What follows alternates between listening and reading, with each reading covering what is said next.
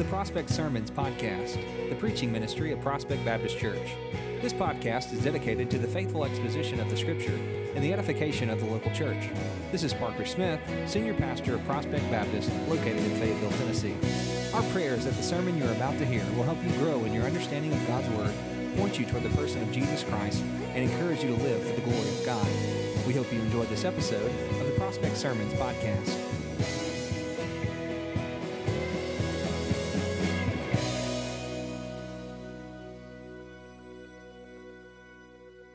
Thank you so much, Scott and Kim, and thank you so much, choir, for leading us. Say good morning. My name is Parker, and I'm so glad to see you this morning. If you have your Bibles, I would love for you to turn them on or turn them to the book of Galatians, uh, chapter number three. You're going to be looking at verses uh, 15 through 18.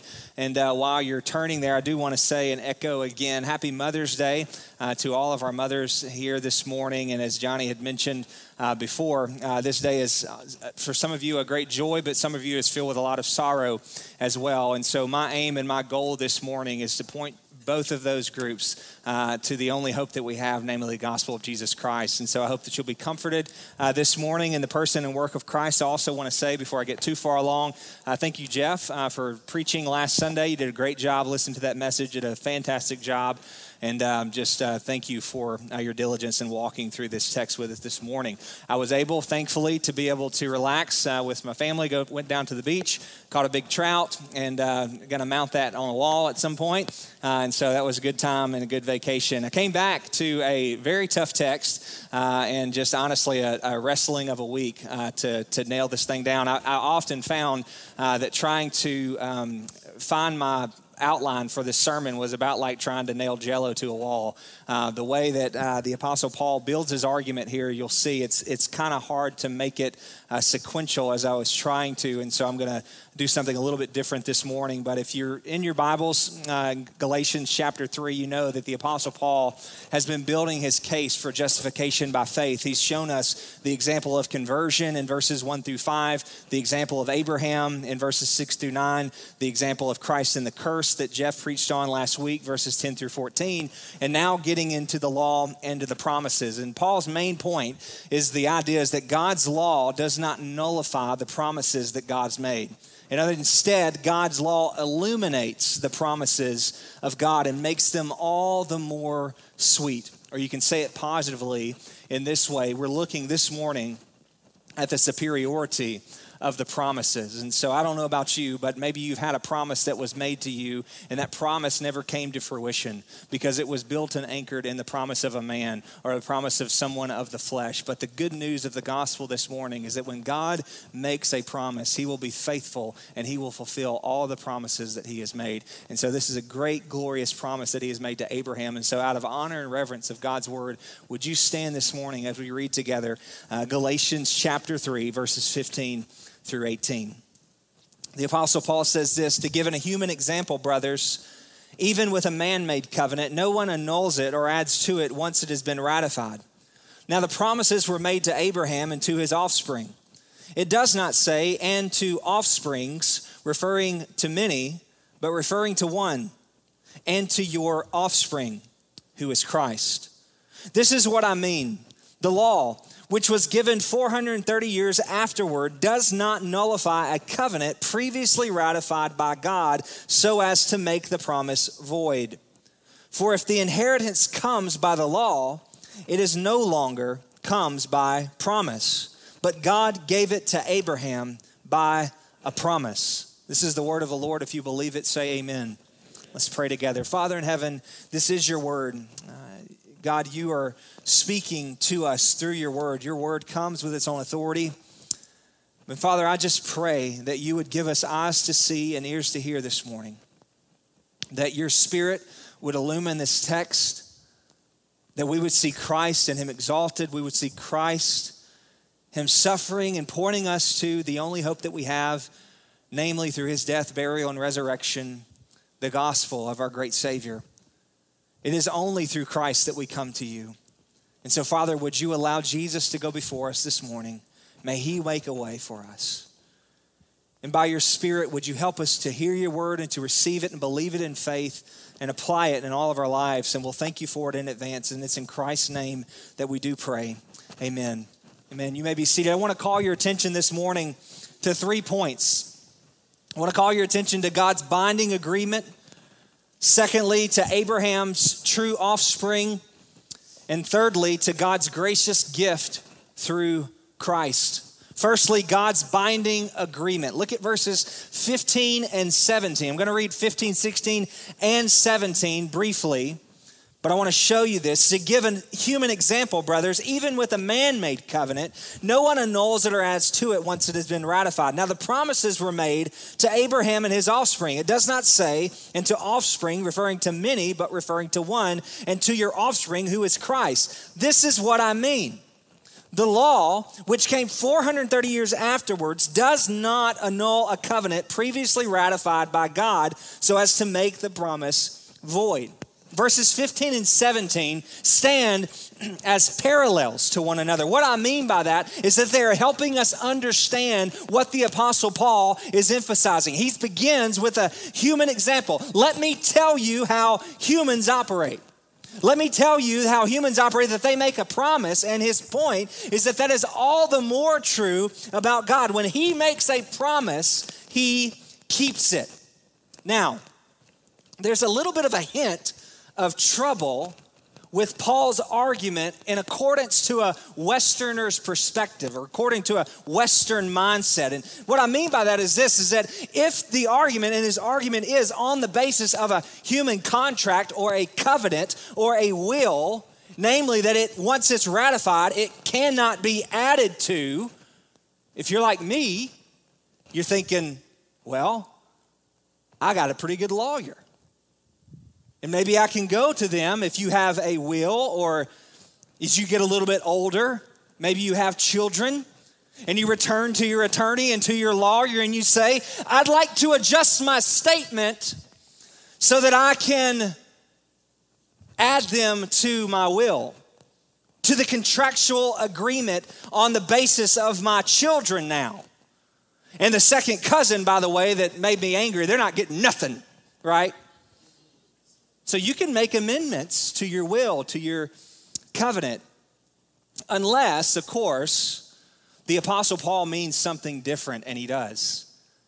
He, he's talking about a special covenant or relationship in both Jewish, Greek, and Roman law. There was a particular type of contractual agreement that when it was binded into law, it could not be altered. And the Judaizers, in fact, this is likely the same type of law that Jesus alludes to in Luke chapter 15, the parable of the prodigal son, or the father with his two sons, that the younger son wishes his father to be dead and receives his inheritance because the type of contract it was owed to him. And the Apostle Paul builds his argument in this way as to say that when a person gives their word in this way and they sign their name and in an agreement to something, it is to say the deal is done. The gavel has swung and the verdict is given. The discussion is over. You can't go back and then change your mind about this agreement. To ratify, the word that is used there means to establish as forceful. It means to give weight, give credence. It means to carry force. It's a verb that's used as a past tense, but it carries implication into the present day and into the future. That in other words, the decision has been made and it's still in effect. It's been ratified and it still has force. And no one, contrastly, annuls it the word there in verse 15 and 17 means to revoke, means to take away the force of. No one does that. That's true with any man. No one's going to go back on their word, but how all the more true is it with God? God does what God says he is going to do. Paul means to tell us that God has spoken and you can take it to the bank because it's anchored not merely in the court of flesh but it's anchored in the very character and nature of God, who is unchanging. This is Isaiah 46. I have spoken, verse 11, and I will bring it to pass. I have purposed, and I will do it. Even Balaam, in his selfish intentions to speak the truth, he cannot help but speak the truth of God's faithfulness when he says in Numbers 23 God is not man that he should lie, or a son of man that he should change his mind. Has he said and will he not do it? Or has he spoken and will he not fulfill it? And the Apostle Paul is connecting this truth and he says, These are not just the words of a man, these are the words of God. And this is not just words spoken, but moreover, it is a promise. In other words, it is an agreement. And the truth of God is on the line here. The Judaizers would have said something to the effect of this is that God gave the word and a promise to Abraham, and then 430 years later, he gave the law.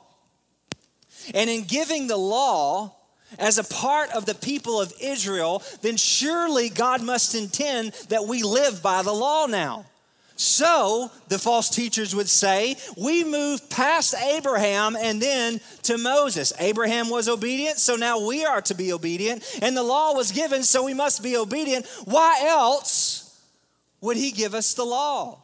The law came after. What else is his purpose? And the Apostle Paul is going to answer that very question in verses 19 through 25. But his argument here is that God made a promise. And the law doesn't annul the promise. And in making a promise to Abraham, God is not going to go back on his word. The law has a different purpose than what you're trying to use it for, Judaizers. God isn't going to go back on his word. God keeps his promises, and God made a promise with Abraham. Point two see Abraham's true offspring. Verse 16. Now the promises were made to Abraham and to his offspring. It does not say, and to offsprings, referring to many, but referring to one, and to your offspring, who is Christ. God made a promise, note this, to Abraham. And we've seen in this promise, this promise that is given. Turn back to Genesis chapter 15. And after you've turned there, keep your thumb there in between there and Galatians, because we're going to flip back to, to Genesis chapter 15 a little while later. But it's built and centered upon this promise that God gave to Abraham. And we'll see in just a moment, he also gave it to his offspring. But the word promise it appears eight times in 15 verses in this context of Galatians chapter 3. And the point that Paul is making is that God made a promise, then he gave the law. And in giving the law, he was not changing the promise. The Apostle Paul would say, that's not how promises work. And by giving the law, he's not changing the promise. The nature of the promise that was given to Abraham was one in which that God swore an oath to Abraham to do what God said he would do without any condition to Abraham. The relationship between God and Abraham was repeatedly called in the book of Genesis a covenant. It was a legal binding agreement. It wasn't just a shake of hands or a gentleman's agreement. Instead, covenants were sealed through blood and through ceremony. Look in Genesis chapter 15, look in verse 7. And he said to him, I am the Lord who brought you out of Ur of the Chaldeans to give you this land to possess it. Verse 8. But he said, O Lord, how am I to know that I shall possess it? Verse 9. And he said to him, Bring me a heifer, three years old, a female goat, three years old, a ram, three years old, a turtle dove, and a young pigeon. And he brought all of them out to him, cut them in half, laid each one over against the other. But he did not cut the birds in half. And when the birds of prey came down the carcasses, Abraham drove them away. And after the sun was going down, a deep sleep fell on Abram. And behold, dreadful and great darkness fell upon him. Look down in verse 17. When the sun had gone down and it was dark, behold, a smoking firepot and a flaming torch passed between the pieces. Note verse 18. On that day, the Lord made a covenant with Abraham, saying, To your offspring I will give this land, from the river, from the river of Egypt to the great river, the river Euphrates. And the significance was what was going on, what was taking place. I will place on a brief hold, and I'll come back to it. This is what made preaching this sermon a little bit tricky. We'll come back to the significance of this in just a moment. But for now, know that God is pledging to Abraham, I will give to you a promise and I will fulfill it without any condition on you, Abraham. God's word and God's faithfulness are on the line in Genesis chapter 15.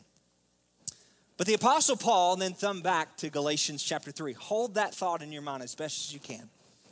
Paul goes out of his way to make the point within this verse. Look at verse 16. He follows the promise. Now, the promises were made to Abraham and his offspring. It does not say to offsprings, referring to many, but referring to one, and to your offspring, who is Christ. The word that's used here is the word sperma. It means, it means offspring, or maybe your translation says seed. And it goes this way. It is implying to be, Paul goes out of his way to imply it to be singular. It is seed, not seeds. The language there is very intentional as you read it. It's very intentional. It's a singular seed, it's a singular offspring, not offsprings. And he's quoting from Genesis 17, verse 8. Paul knows that the natural meaning of this word, offspring, implies plurality. It's a singular plural word. It, it, means, it means one, but it means collectively a group of people. It's a collective singular, if you will. But Paul makes an intentional focus in this text to say, I'm speaking of a singular person.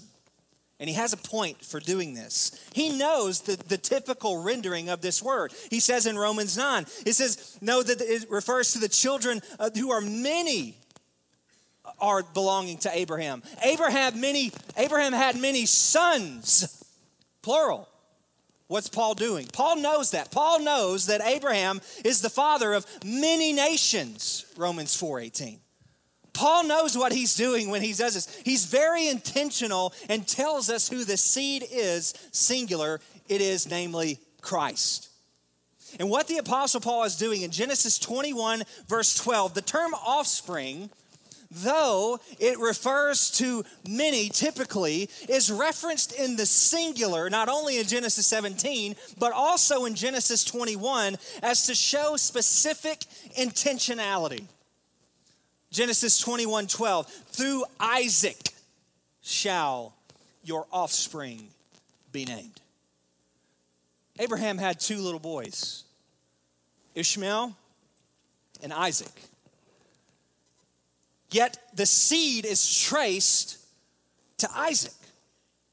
And the promise is conferred to him. And the promise is repeated to Isaac in Genesis 26, and then to Jacob in chapter 28, and then repeated and affirmed to Jacob again in Genesis 46, which would be exactly 430 years unto the law, meaning that the seed is beginning to bloom. This seed is beginning to grow. Paul quotes in Romans 9 7, and he says, This is what it means not that the children of the flesh are the children of God, but the children of promise are reckoned as offspring or seed, singular. This is the argument that the Apostle Paul is making here. The fulfillment of this promise is not biological, it's Christological. It's found in Christ, it's not found in ethnicity. You don't have to say you have Abraham as your father because you're a Jew. No, it is only through Christ. It is in Christ that the promise is ultimately fulfilled. And you see this seed, it's seen over and over and over through the scripture, and it begins to culminate and grow and blossom blossom. And the seed is Christ. He is the true seed and the fulfillment of the promise. Paul is pulling a strand of language that borrows from a messianic rescue and the language that is seen throughout all the Bible of a true seed that will come and rescue God's people. even back in Genesis 3:15. What's the promise that is there? The seed of the woman shall crush the seed of the serpent. There will come a seed that will be victorious for God's people. And then Cain killed Abel and proved, according to 1 John 3, that he was the seed of a serpent. But the language of hope picks up in Genesis chapter 4 with Seth. This is what the word says, Genesis 4:25. And then Adam knew his wife again, and she bore a son and called him Seth. For she said, God has appointed for me another offspring instead of Abel, for Cain killed him. To Seth also a son was born, and he called him Enosh. And at that time, people began to call on the name of the Lord. That is just a hint just a hint of the seed of the woman will be victorious over the seed of the serpent. And the language of seed, the Apostle Paul is using here and continues to say the promise to Abraham was given to Isaac, and he's following this seed and following this sacrifice of the son, that the seed of the woman will eventually crush the seed of the serpent, and he will be victorious for his people. That the promise of a coming blessing, the seed of the woman through God's deliverer, the Messiah, the Savior coming into the world, will crush the seed of the serpent and will deliver his people. That is seen all throughout the Bible in Genesis 49. To Judah, Jacob says, Blesses Judah, it says, Your brothers will bow down to you, and your neck and you shall be on the hands of your enemies. The scepter shall not depart from Judah, nor the ruler's staff be between his feet until tribute comes to him, and to him shall be the obedience of his people. This is the book of Numbers. When, when, when the prophet says this, he says, I see him, but not now. I behold him, but not near. A star shall come out of Jacob, and a scepter shall rise out of Israel. It shall crush the forehead of Moab and break down all the sons of Sheth. Edom shall be dispossessed. Seir also, his enemies, shall be dispossessed. Israel is doing valiantly. And the one from Jacob shall exercise dominion and destroy the survivors of cities. The promise is given again to David in 2 Samuel that I will establish my covenant and my throne with you forevermore. It's picked up again by the psalmist in Psalm 72. May he defend the cause of the poor and the people, give deliverance to the children of the needy, and crush the oppressor. Verse 17, may his name endure forever, his fame continue as long as the sun. May people be blessed in him. All nations call him blessed. The seed that God gives will be a true seed that is victorious and accomplishes salvation for his people. And Paul says the true seed, the serpent crusher, the deliverer, the savior, the offspring of Abraham that we all been looking for is the blessing. It is through Christ. He is the seed. The seed is Christ. He will and he has won the victory. And it was the cry of the cross that echoes throughout all of history that it is finished. And Christ is victorious. He has brought salvation, a blessing to the nations, fulfilling the promises given to Abraham in Christ, he says. This is why Paul would say in Galatians 3:26, "For in Christ Jesus, in Christ, and only in Christ, you are the sons of God through faith. You are children of Abraham not because of biology, but because of Christology. Galatians 3:29 and if you are Christ, then you are Abraham's offspring, heirs according to the promise. Point 3. God's gracious gift through Christ. Look at verse 18. For if the inheritance comes by the law, it no longer comes by promise. But God gave it to Abraham by promise. The promises of God culminate in this text to an inheritance. And noting the language that the Apostle Paul is using here, tracing the story of Abraham you think about the story of Abraham, the promises that were given to him. Even the text says it. There were many promises that were given to Abraham. Many promises. The promise of land in Genesis 12 and 13 and 15, 17, 24, 22, 26, 28. Children to be as numerous as the stars. Genesis 13, 15, 22, 26. To possess the keys over his enemies. Genesis 22, 24. A promise to bless the nations through him. Genesis 12, 18, 22, 26, 20. There were many promises that were given to Abraham, and all of them come not through the keeping of the law, Judaizers, but through the fulfilling of the promised one. It comes through the promise fulfiller, and his name is Christ. And if you want the inheritance of the promise that God has given to Abraham, it's through Christ.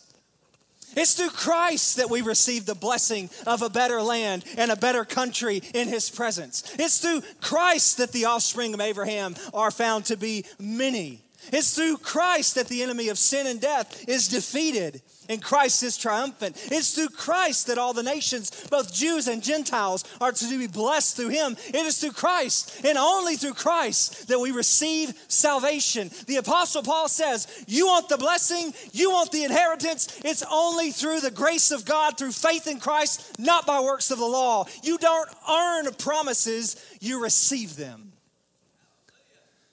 The same way that Abraham received them, he believed by faith in Christ, the same way that Isaac believed by faith, the same way of Jacob by faith, the same of Noah by faith, and by Moses by faith, looking forward to the promise and the faithfulness of God in Christ. This is why Paul would say in 2 Corinthians 1, verse 20, that all the promises of God find their yes in Christ. No Christ, no inheritance. That's Paul's argument here. Because, note, note the argument in verse 18. The inheritance given through the promises, plural.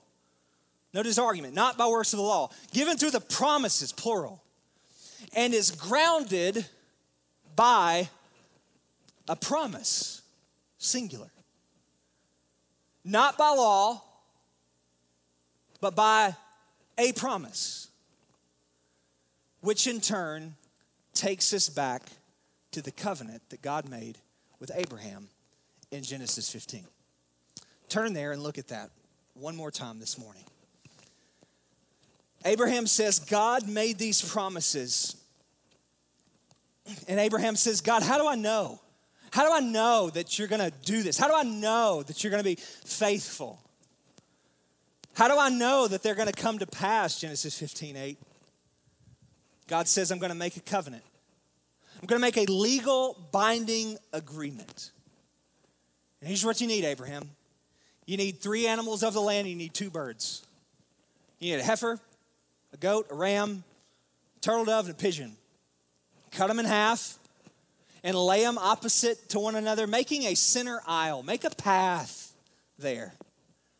In Genesis 15, at sunset, God caused a great sleep to cause on Abraham. And God walks through the pieces and swears an oath to do what he promises to do for Abraham. Look at Genesis 15 12. And the sun was going down, and a deep sleep fell on Abraham. Behold, the great darkness fell upon him. And usually, what would happen is you were making a covenant, if you were making an agreement, both parties would pass through the pieces to ratify the agreement. So as to say, know that I am making an agreement between you and I that is binding. And if I don't fulfill what I'm saying that I will do, May I become like these pieces. May I be broken like these pieces. And the Apostle Paul makes it very clear, and we know in Genesis 15 that the covenant with Abraham is unconditional. The only person that was on the line was God. The only obligation was on the Lord. And God says, I will do it, says the Lord. And the Apostle Paul is pointing us to this. He's pointing into this reality. He says the fulfillment of this was through Christ. He has fulfilled the promise, and the, the promise to Abraham is now belonging to us in Christ, both Jews and the Gentiles. And the parallels of this, what God was doing in Genesis chapter 15 and what Christ was doing in the new covenant on the cross, it is crystal clear that this is all coming together. These hints and shadows all become crystal clear in the person and work of Jesus Christ. Namely, Abraham was asleep. He couldn't do anything to add to the promise. He couldn't get up and pledge himself an oath to the Lord. He was out cold. In the same way, beloved, when God rescues you, when we are saved, we are just like Abraham in the slumber of sin and the death that sin has brought. Dead in our trespasses and sin. Ephesians 2 1. But made alive. How? The Apostle Paul says, in Christ. And when the Spirit awakens us from the darkness of our sleep, we arise just like Abraham that says, God has done everything necessary for my salvation, and it has all been accomplished through Christ. It is finished. The Lamb of God has been slain. God gave to him a promise. Note this Genesis 15 5. And he brought him outside and said, Look toward the heavens and number the stars if you are able to number them. And he said to him, So shall your offspring be. And he believed the Lord, and it was counted to him as righteousness. Verse 8 of Genesis 15. And on that day, the Lord made a covenant with Abram, saying, To your offspring I will give this land from the river of Egypt to the great river, the river Euphrates. God gave to Abram a promise while he was sleeping. And before Abraham fully realized even what the promises were, the promise was made. So it is with our salvation. Ephesians chapter 1, even as he chose us in him before the foundation of the world. Anybody alive at that point in time? Even as he chose us in him before the foundation of the world, that we should be holy and blameless before him. In love, he predestined us for the adoption to himself as sons through Christ. There it is according to the promise of his will, to the praise of his glorious grace, which he has blessed us in the beloved. In him, there it is, the Apostle Paul's favorite line in him we have redemption through his blood, the forgiveness of our trespasses, according to the riches of his grace, which he lavished upon us in all wisdom and insight, making known to us the mystery of his will, according to the, his purpose, which he set forth in Christ as a plan for the fullness of time to unite all things to himself, things in heaven and on earth, and praise God that before we even knew our need for a Savior, the Lamb of God was slain. And before you could ever choose Him, He already chose us in Christ. John 15, 6. It was given without condition. Abraham did nothing, he believed God. And so it is with all of us who trust in Christ. Thirdly, God gives the gift of Himself and accomplishes what we couldn't. Look at Genesis 15, verses 8 through 10. But he said, O Lord, how am I to know that I shall possess it? He said, Bring me a heifer three years old, a female goat three years old, a ram three years old, a turtle dove, and a young pigeon. And he brought all of these things to him, and he cut them in half and laid them over against each uh, against the other. And he did not cut the birds in half. When the birds of prey came down to the carcass, Abram drove them away. And the party would walk the aisle of these carcasses that were maligned, that were cut into pieces, so as to say, if I do not fulfill my end of the bargain, may I be cut in pieces like these.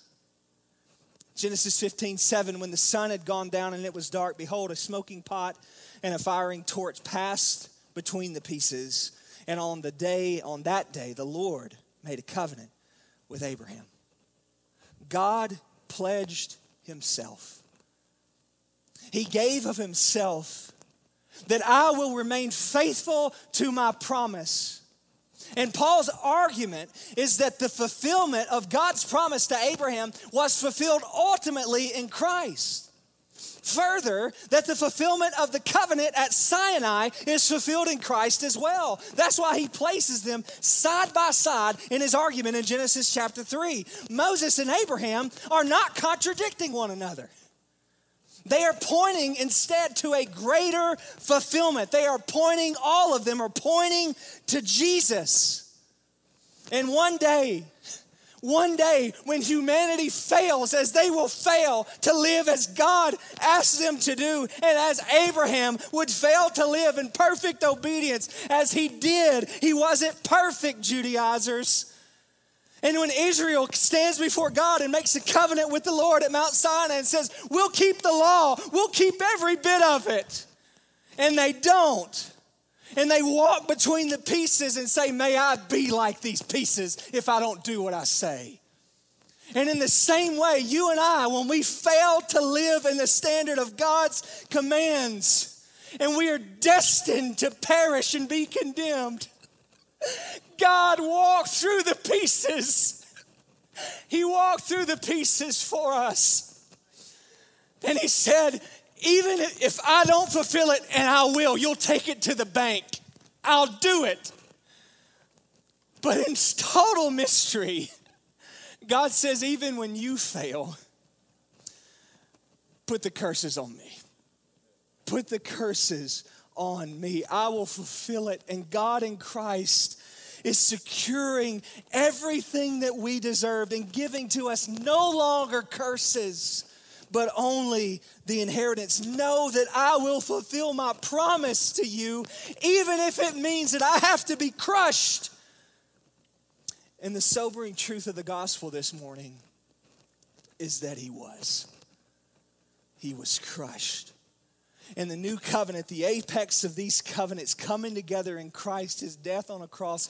Oh, how dreadful that darkness was in Genesis 15. That sky was so dark, it was black as night, and God passes through the pieces. It reminds us of another day when the sky went black again. Matthew 27. Now, from the sixth hour, there was darkness over all the land until the ninth hour. And about the ninth hour, Jesus cried with a loud voice saying, Eli, Eli, Lama Sabachthani. That is my God, my God, why have you forsaken me? And God is walking through the pieces of his son.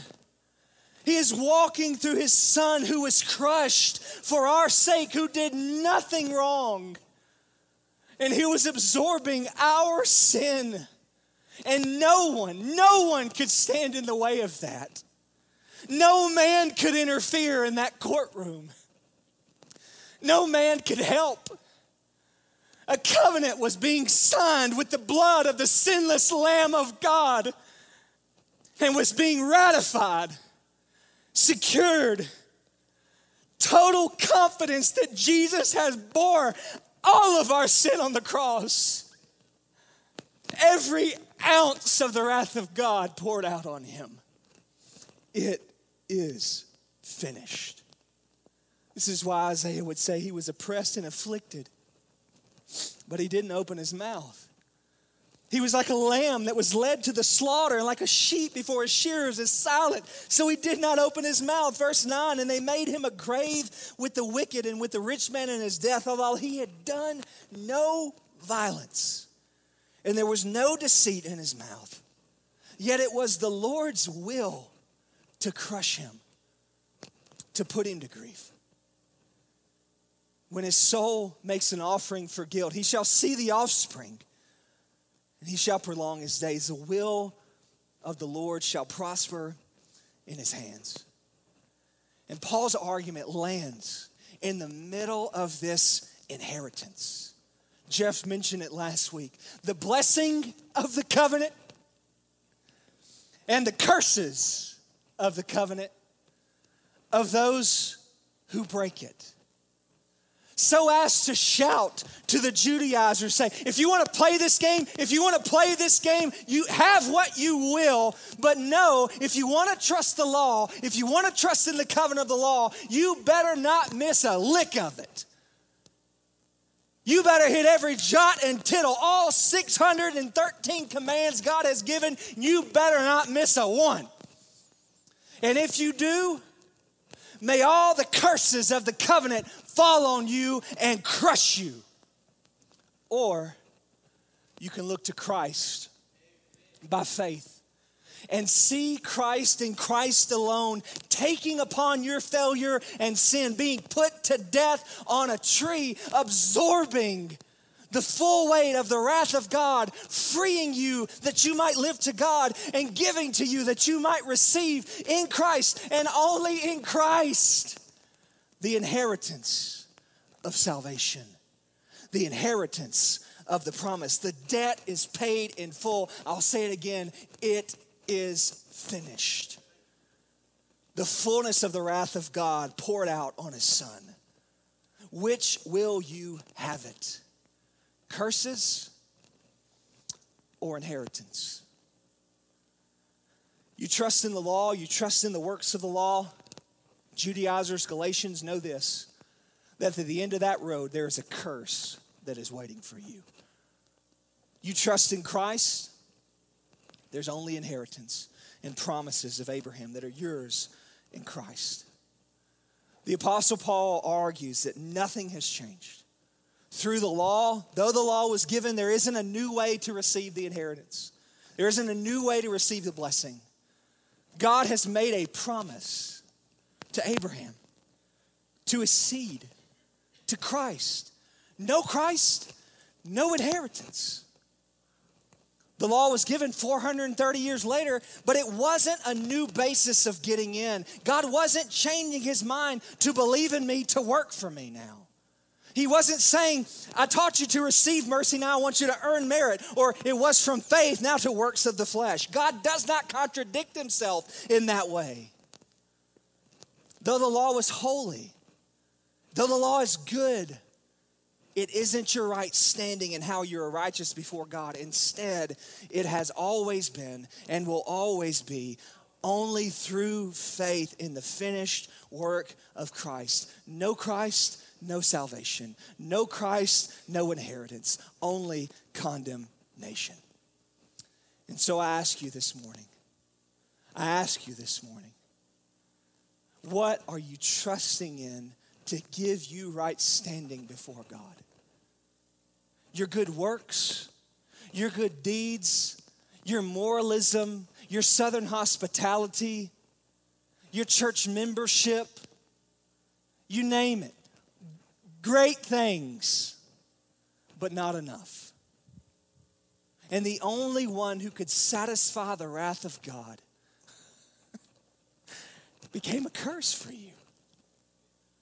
He absorbed the full weight of the condemnation that we deserve. God walking through the pieces of his crushed son for you. Would you respond and receive him today? And to say there's an inheritance waiting. There's an inheritance of salvation and a coming kingdom and a coming city and a blessing that given to Abraham and is mine in Christ, and I receive it today. Would you respond in repentance and faith to Christ? Would you stop relying on your flesh and the works of the law? That is not how the inheritance comes. God made a promise, and we believe Him, and we receive Him by faith in Christ, in Christ alone.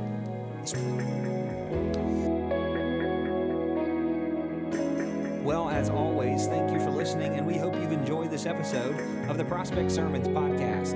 If you'd like more information about Prospect Baptist Church, you can visit our website at prospectbaptistchurch.org, or you can find us on Facebook by searching Prospect Baptist Church, Fayetteville, Tennessee. If you live in the Fayetteville area, we would love for you to join us in worship on Sundays at 10:30 a.m. If you're not comfortable doing that at this time, we understand, but please know we are live streaming our services on Facebook Live. We do hope to see you soon and look forward to you worshiping with us. Until next time on the Prospect Sermons podcast.